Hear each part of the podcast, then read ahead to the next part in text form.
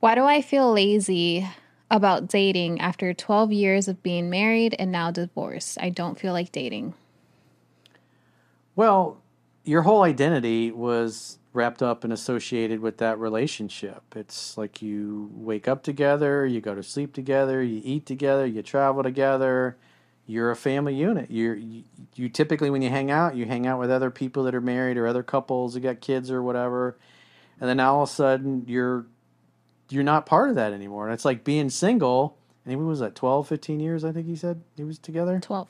12 years with married and who knows probably dated two three years mm-hmm. maybe 15 years total with the same person and so you're a decade and a half later getting thrown back into the world of being single again and you're not really the same guy anymore what happens over that much time is a lot of friendships kind of wither and die because you don't stay in touch maybe your your your girlfriend didn't like some of your friends mm-hmm. so some of them you didn't you stopped hanging out with to please her because you didn't want access to the box being cut off, and then um, you give up your hobbies, your interests, your your stamp collection, your Star Wars collection, that car that you'd always been working on that you were souping up that was a fun project that really brought you a lot of joy. It's like you, the guys give up all those things, and then all of a sudden they're single and they're in an apartment. They're like, their friends are gone, their hobbies, their interests, all that stuff is gone.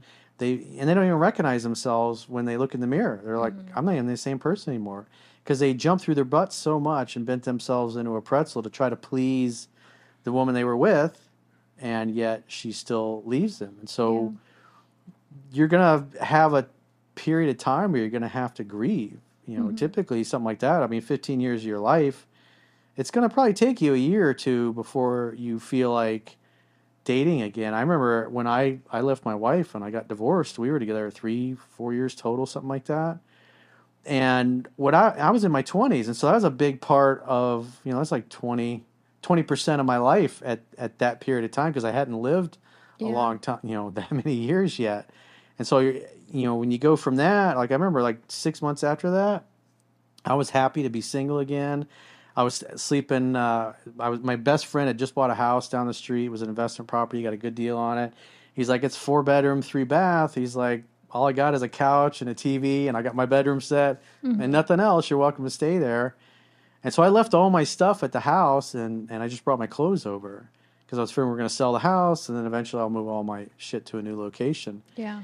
And so I remember I, I he all he had was this like four inch foam mattress. Oh no. And I had some sheets over it, and there was no dressers, no furniture in the guest room that I was in. Mm-hmm. I think I paid him a couple hundred bucks a month, whatever it was.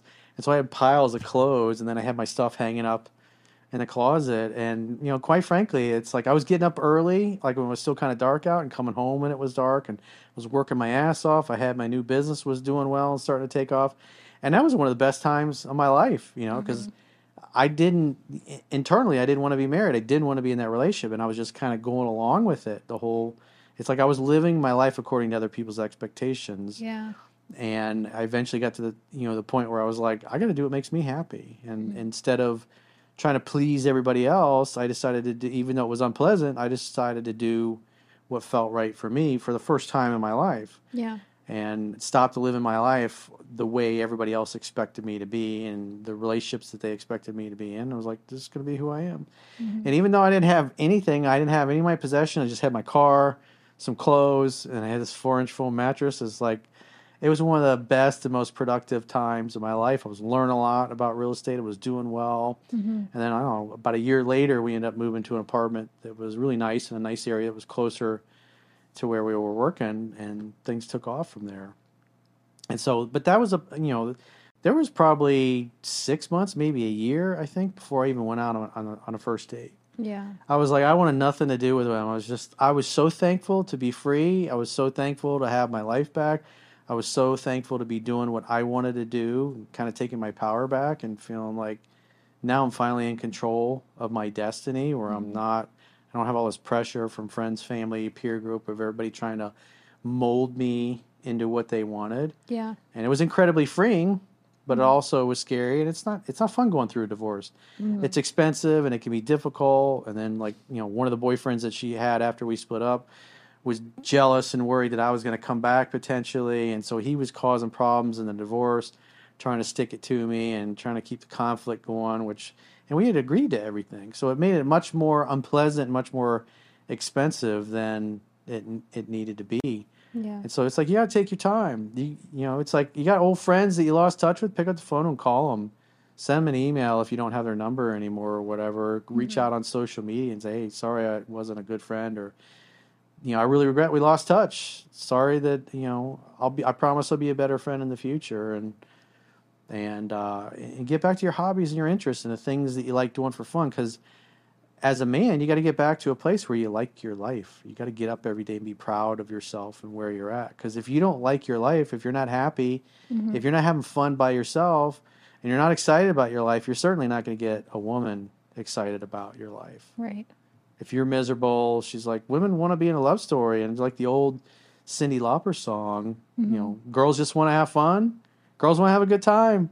Yeah. They want to have fun. They want to be in a love story. They want to be with a guy that's happy, a guy they admire, they respect, they look up to. They could follow his lead, submit to him, trust his leadership because he's got things handled. Mm-hmm. But if you're going through a difficult time and you're miserable and you're not happy, and then you think, oh, if I get a girlfriend, then that'll solve my problems No.